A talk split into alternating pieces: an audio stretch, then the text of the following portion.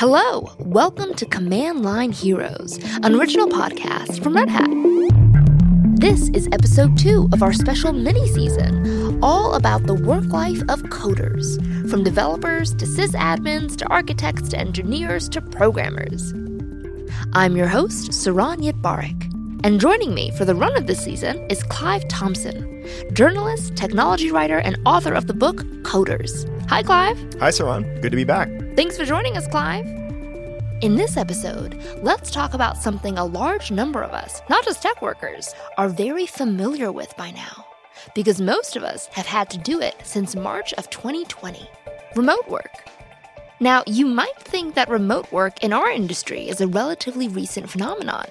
As technology has improved, the easier it's gotten to work from home. Think again. Let's listen to this developer's story. Well, my name is Mary Allen Wilkes. I was a computer programmer for approximately 12 or 13 years between 1959 and 1972. Mary Allen is 82 years old. When she was a teenager, she fell in love with law and wanted to be a lawyer. But back in the 50s, that wasn't a wise career choice for a woman. Mentors discouraged her and told her it would be too much of an uphill climb. By chance, one of her teachers pictured another route for her. I had been told when I was in the eighth grade by a geography teacher in class one day. Apparently, I was giving him some kind of argument about something. And he just stopped and he looked at me and he said, Mary Allen, when you grow up, you ought to be a computer programmer. Well, I had no idea what he was talking about. Years later, I wondered how he knew what he was talking about. He taught geography and French. Nobody taught computer programming. But I never forgot what he said. And I think one of the reasons that stuck with me for so many years was that it was something positive that an adult told me I could do when I grew up. When Mary Allen finished college and started applying for jobs, the only place that had a job for a computer programmer was at MIT. Nobody had any training in computer programming. Her main qualification was two logic courses she'd taken in college, but that was more than her MIT colleagues had. I started off at Lincoln Laboratory in Lexington, Massachusetts, a big MIT research facility that is funded by the Department of Defense. We're talking 1959. And I first learned they were using these big, you know, behemoth computers, the ones that occupied a whole room. And that's what I first learned to program. They were IBM computers. You wrote your programs out line by line in assembly language, and then you handed these sheets of paper to a punch card operator who punched each line of code, and you took that to the computer room and you gave it to a computer operator.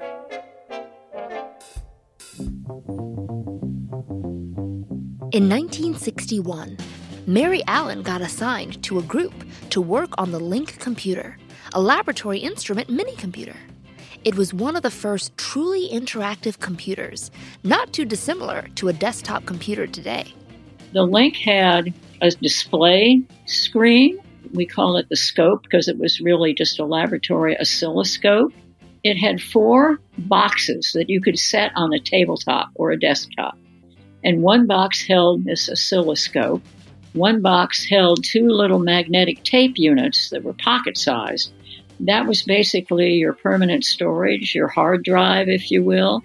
That was where you stored your programs and you and you read in your programs. Another box was called like a console box. You could use the switches to load some code, some bootstrapping code, for example, into the memory of the LINC. It also had a keyboard. So you had the basic interactive setup that you have today with a keyboard and a screen and some means of permanent storage. And, there, and then, of course, there were all the electronics, which were housed in a big box about the size of a refrigerator. In 1964, the LINC Group made a tough decision to relocate from MIT to Washington University in St. Louis, Missouri. But Mary Allen didn't want to go. I didn't want to move to St. Louis right away. I wasn't sure I wanted to move there at all. What I wanted to do was write a proper operating system for the LINC because up to that time, all we'd had was pretty basic assembly, little assembly programs that I had written in 1962 and 63. And I said, I, you know, I could do that. I could do, I could write it at home. Wesley Clark, the lead of the LINC group, thought it was a great idea. I said to him, I want to write the operating system. I was probably the only person who could write the operating system at that point. So, you know, Wesley just said, Well, no problem. We'll send you a LINC. You can have it at home. And that's how it came about. A couple of guys from our laboratory arrived one day in the small moving van and wheeled the various, the four boxes, the four modules, and the, the refrigerator size thing that held the electronics and the memories and so forth. They wheeled those into my parents' living room in, in Baltimore. They might have had to create 20 amp circuits for it, but otherwise you just plugged it into the wall socket. And what did her parents think of this large new intrusion in their home? My father was an Episcopal clergyman, and uh, he would tell everybody he saw I'll bet you don't have a computer in your living room. It was quite a novelty, to say the least, quite a novelty. Mary Allen's parents were gone all day, so she was able to concentrate. She wrote the operating system right on the LINC. No need for punch cards, so she could debug much faster. She communicated with her team by phone or good old fashioned snail mail and would take the odd trip to St. Louis if necessary. In just under a year, she completed the OS and wrote the programming manual. I never felt isolated and I never felt frustrated. I felt challenged. I think programming is basically a job for introverts, people who work well in isolation, people who work well independently, who don't need a lot of support or interaction with others. Over the years, Mary Allen has worked in other jobs that required her to work in an office. Her preference, though, is working from home. I've been working at home now for several years since I quit my last day job in 2001. So I'm a I'm a work at home person. And uh, in fact, when I left that day job, I said to myself, I'm going to keep working, but I do not want to go to an office and I do not want to sit at a desk. But by that time, of course, we had laptops, so I was able to sit in an easy chair. so, Clive, Mary Allen has such a great story, and you got to interview her for Coders. She was not just a computer programming pioneer, but a remote work pioneer as well, wasn't she?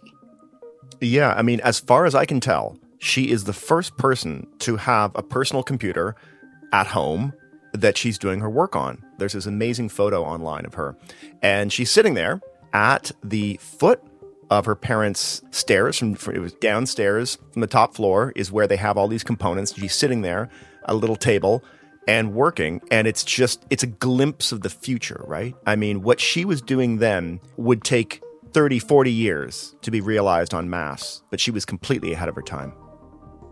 Programming is an ideal kind of work to do remotely. Even my own experience with self isolation has made me realize that I've been doing exactly that for a number of years. So, when you talk to coders, how many of them prefer this work method? How popular has it become? Well, it's very popular, and that's because coders love working from home. The vast majority of coders, if they were given the choice, they would say, Yes, I would work from home all the time. And the reason why is because it just gives them a quiet and a focus and a lack of interruptions uh, from people sort of, you know, tapping them on the shoulder in the cubicle. Uh, if you were to say to them, hey, guys, everyone, where would you prefer to work? Uh, they would all prefer to work from home.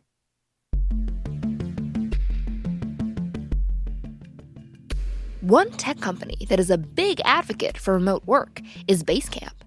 They've been around for 20 years and they've been remote from the start, even before it became popular. Their staff work from home around the world. Let's listen to David Heinemeier Hansson. He co founded Basecamp with Jason Fried. He's also the creator of Ruby on Rails. Actually, for the first six months after I started working with Jason, we just emailed and IM'd. We didn't even talk on the phone. So it took six months, I think, before we had our first phone call. And it took over a year until we met each other in person. So for a very long time, this was not conventional wisdom. So we got access to this huge talent pool of people who've realized that they don't want to live in San Francisco. They don't want to live in New York. They don't want to live in Seattle. They don't want to live in any of these big tech hubs. Yet they're really proficient, qualified people. So the fact that Basecamp allowed them to do this was a huge factor in both our hiring strategy and our retention strategy.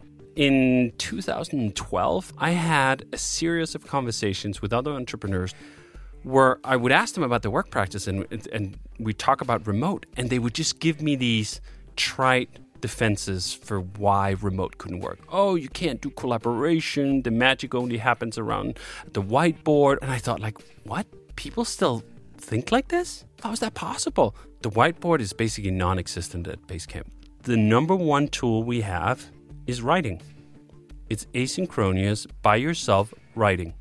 And you post it and you let some time pass by. Good collaboration happens when creative people get time and space to do deep thinking and they compile that deep thinking into deep writing. And the deep writing consists not of one chat line at the time, but of fully composed sentences that form paragraphs, that form complete arguments. And then you consider those arguments with the advantage and calm of time. 90% is the considered writing, then 5% chat, and then maybe 5%, I don't know, Zoom or Tuple or some other video connection, share my screen kind of collaboration. So, Clive, David is making some super interesting points here, some I never would have thought of. Are there other ways of working that coders are using that make remote work a success? Yeah, absolutely. They arrange times when they know that they're going to be in contact and maybe in face to face contact. So there was definitely companies I spoke to that said, okay, we know our developers do their best work when they're not here. Uh, but we want them to be here some of the time. You know, we want to have some face to face meetings. They still believe in that. And so they would have these schedules that were like, you know, okay, from Tuesday and Thursday, from 1 till 5 p.m., we need everyone to be in the office just so we can have some time to talk. The rest of the time, go wherever you want. You can work in the office if you want to. You can work wherever you want. It could be, you know, at a Starbucks. It could be at home. So this sort of interesting latticing of new arrangements is is one thing that works really well. Another thing that I think works really well is figuring out what's the sort of mode of chat or communication that everyone likes the most. In in David's case, he likes and his team likes sort of long form, you know, email conversations. And I've definitely talked to people that like that, but other ones they actually really liked Slack or they really liked, you know, good old fashioned IRC, right? Like, you know, green text on a black background. But they they worked out what their co-presence was because there's this there's this, you know, phenomena that sort of um psychologists who talk about online communication describe as ambient awareness, which is the, the ability to know what other people are sort of thinking about and doing when you're not physically there with them, you know? And there's a lot of technologies that allow us to do that. And the best remote teams think carefully about what their ambient awareness method is and they lock in on it and they use it. One thing that I found to be really useful in my own remote working experience is to co-work via a hangout session or a Zoom session, just letting the, you know, the the stream run and just having that connection open. And it's been a really great way of feeling less isolated, kind of having company with the expectation that, you know, each person is still doing their own thing, but it gives that opportunity to tap someone on the shoulder because I can just say, "Hey, I'm, you know, I'm stuck on this um, on this one feature. Do you mind just, you know, for the next five ten minutes, can you um, pair with me and help me get unstuck? So it's been a really useful way of having some type of social interaction and having those opportunities to get help when you need it. That makes total sense. I mean, I think a lot of people try and figure out uh, some way to do that you know with an experienced person or even frankly even just with a peer right you know because like you can get a lot even if someone's not senior to you but is just a, a different brain right you know Yep, absolutely. I think it's a different type of communication, but I'm not convinced it's a lower quality of communication. No, not at all. It's it's like what psychologists would call metacognition, thinking about thinking. Really, the task at hand is what type of thinking am I trying to do today? And is that thinking better served by being physically with someone or chatting with them online? So now that we've all been forced to work from home, companies are realizing that they can still get work done. Have attitudes changed to the point that remote work will go mainstream? That is a really big question that I don't think we have an answer for yet. And I think what's going to happen is that a good chunk of the workers out there, including the developers, who have never worked or been allowed to work from home a lot, I'm going to say more than 50% are going to ask to have that be made semi permanent. Uh, they're going to discover that they're way more productive and they'd like to do it more often, and that a certain amount of those meetings were just kind of not necessary and interrupted their flow in their workspace. So, if remote work is a great way to be productive, it's getting more popular over time. And especially since for coders, it's such a great way to get work done, it can be a lot more convenient. And our type of work is really meant to work from home. Why do these big tech companies keep building such large campuses for their workers to work in?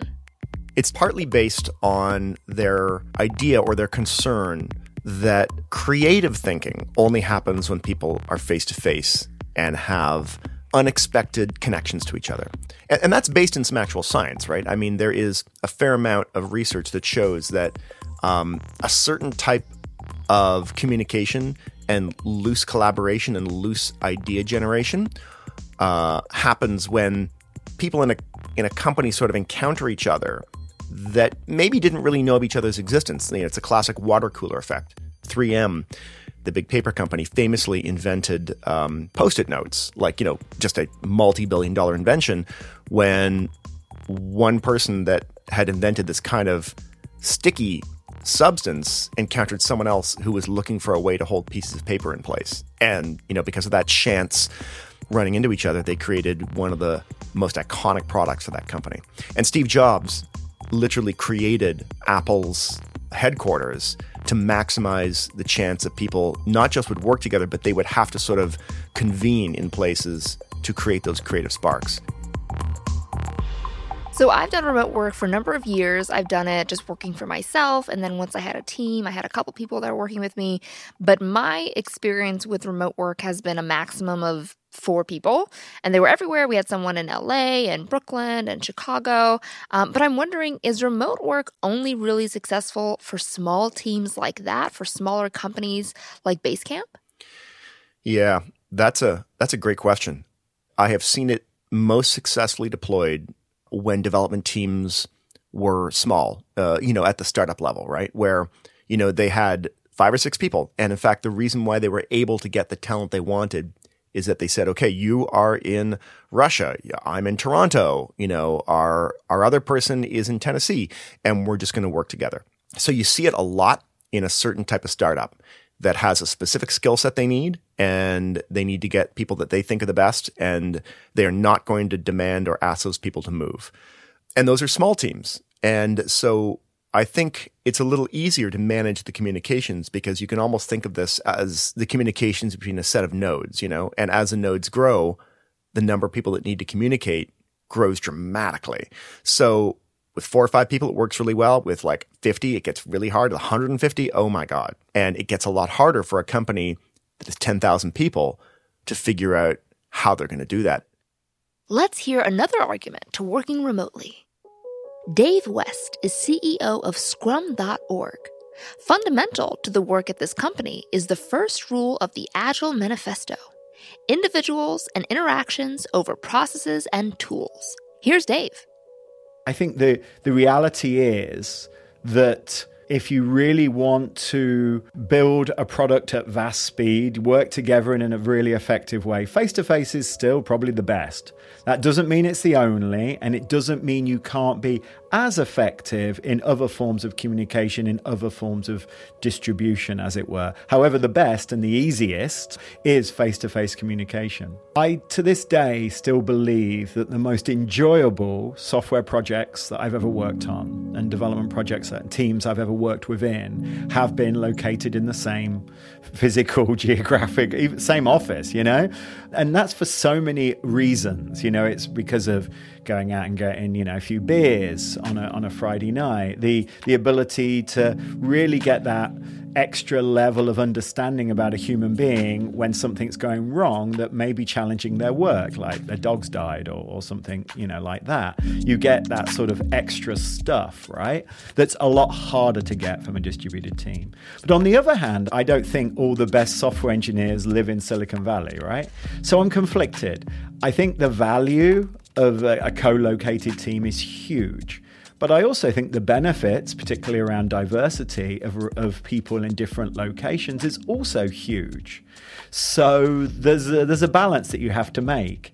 It's and it's incredibly hard. What I what I do know is that if you are going to distribute your team, then you must pay particular attention to facilitating and enabling the environment to actually replicate as near as possible that co-located team which means you know bringing them together you know frequently. And so you do a lot of screen sharing and you spend time together and maybe you shove on a you know a Google Hangout and just leave it running and just share. You know those sort of things become very very important so, Clive, open source projects are built on collaboration and teamwork. So, does remote work hinder that? How conducive is remote work to real collaboration?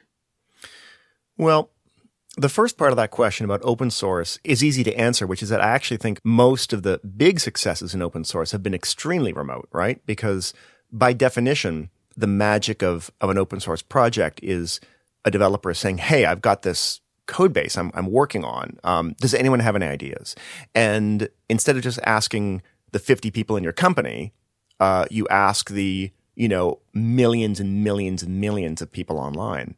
And, you know, because only 1% of 1% of 1% of 1% are going to actually have a good idea for you, no one in your 50 person organization might care about the weird little library you're building. Whereas scaled across the planet, you're going to find nine people that are just unbelievably passionate and interested in helping with that thing. So, in one sense, open source is by definition heavily catalyzed by remote work, by remote collaboration. It's challenged by it too, though, because I mean, you know, all the sort of stuff that Dave was just talking about is true, which is that like with no face to face contact, it's really easy for all the sort of social glue that helps an organization work to fall apart. And you see that in open source projects, right? Like they can really turn into, uh, you know, nightmares of antisocial behavior online because people are bad at reading each other's tone. They'll think they're just being direct and other people read them as being unbelievably curt and insulting, right? And things that could be cleared up in like 30 seconds with face-to-face social interaction can, you know, tear open source communities and have torn open source communities apart online. Maud Mensa Simpson is a front end developer who works from home while being a mom to two young kids. She explains one of her early challenges with remote work after she had her second child. I had only been a developer for a year when I had my second, so there's so much you miss when everybody else is in the office and you're not. One of the things were like the little side conversations that people have about work and like in general. My senior developer would you know, when I'm coding, he would pass by behind me and then he would see things that I'm doing and he'd be like, "Oh yeah, I like how you how you did that," or what you did, what are you doing? You know, he would, the act of him just passing by my workspace gave him the opportunity to kind of talk to me about coding and, and like how to do things properly. And I, I just might be like your personal confidence to work remotely because you just miss some of the uh, like teaching and like the tutoring um, when you're not working inside the office. Clive, I'm wondering if the experience of working remotely is different for an experienced coder versus an early career coder. Because I can imagine for an experienced coder who's used to working in an office environment and then has to switch to remote work, the change probably isn't too bad. It's probably not too challenging. But for an early career coder, I can see them really benefiting from being around mentors, people with more experience, being able to tap people on the shoulder and ask them a question. So, are early career coders losing something by not being physically around other coders?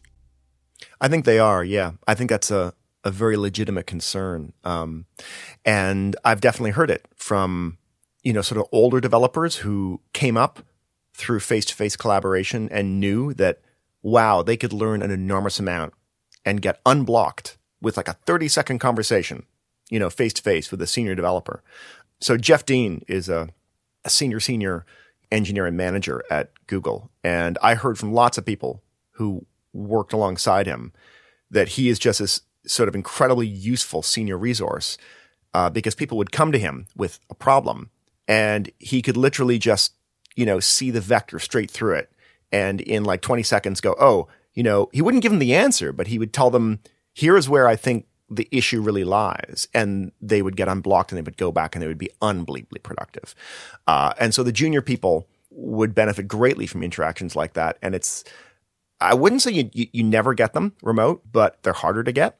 And then, you know, there's also, you know, code review. So at a good company that's well managed, you're going to have code review where uh, your peers and ideally senior people who, you know, have been around the block a bit are looking at your code and sitting down and talking about it and saying, asking you, you know, how and why you did it this way. And, and, and that to and fro, you know, takes a lot of, um, unconscious decisions that you might have made and makes them conscious. And that's incredibly valuable for learning, right? You know, to be able to understand why you did what you did, to externalize that for someone else is incredibly valuable. One of the problems I've heard of with working remotely is this idea of blending, which is, you know, when you start work and then it's six o'clock and you kind of should stop working, but ah, you're at work, you're comfortable, you'll work an extra hour or two, and you end up overworking when you're working remotely.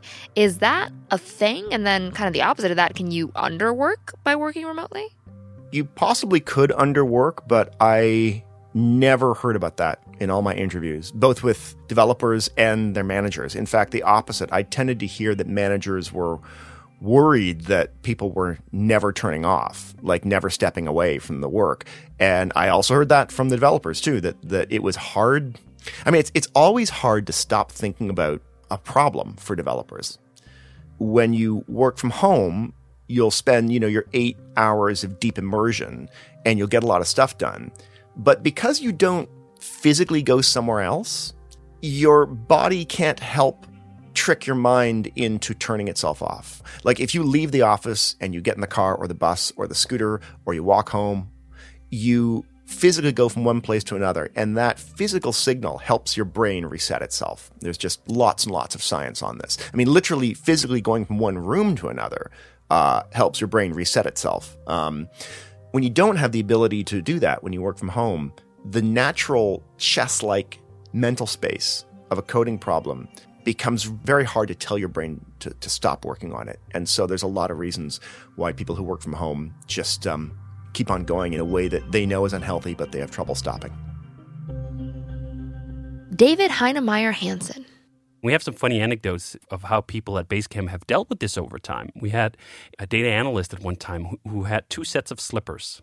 He had his work slippers that he would get into when he walked into the office, and then he would have his home slippers. They were both just a set of slippers.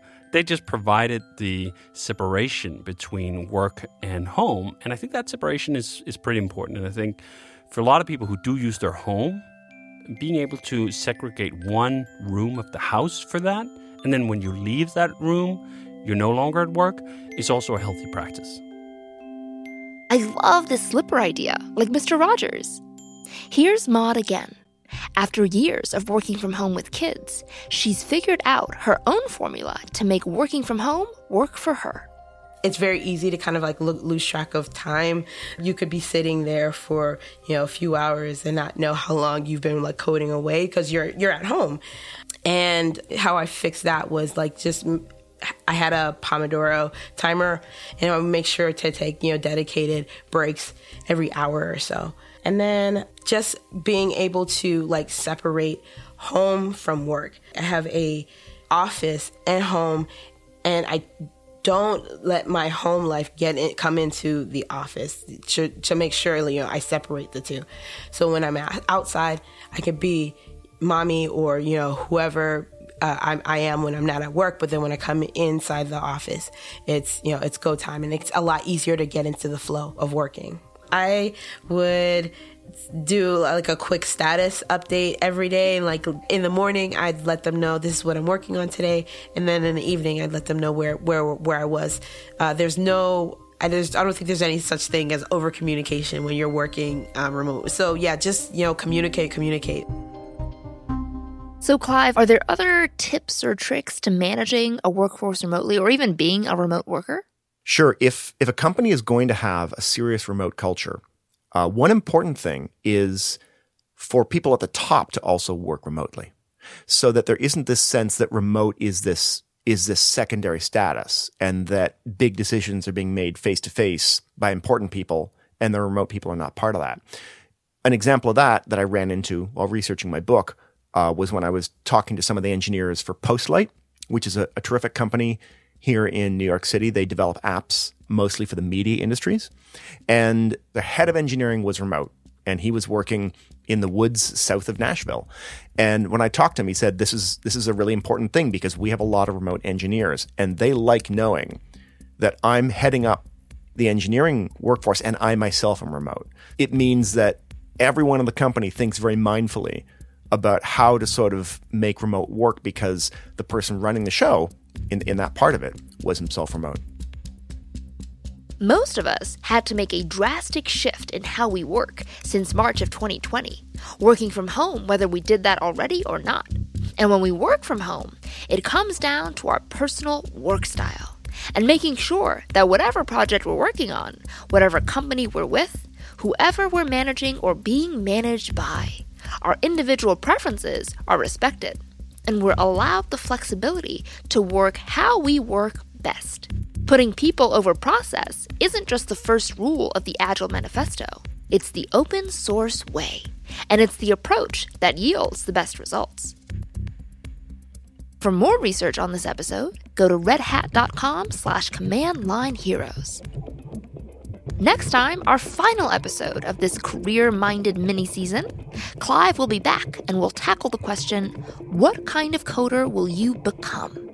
Thank you so much for joining us, Clive. Thanks, Saron. You've been listening to Command Line Heroes, an original podcast from Red Hat. I'm Saron Yitbarek. And I'm Clive Thompson. All right, how are we going to do this? Oh my God, can, can, can we use the keep on coding from the last time? keep, keep, on, on coding. coding.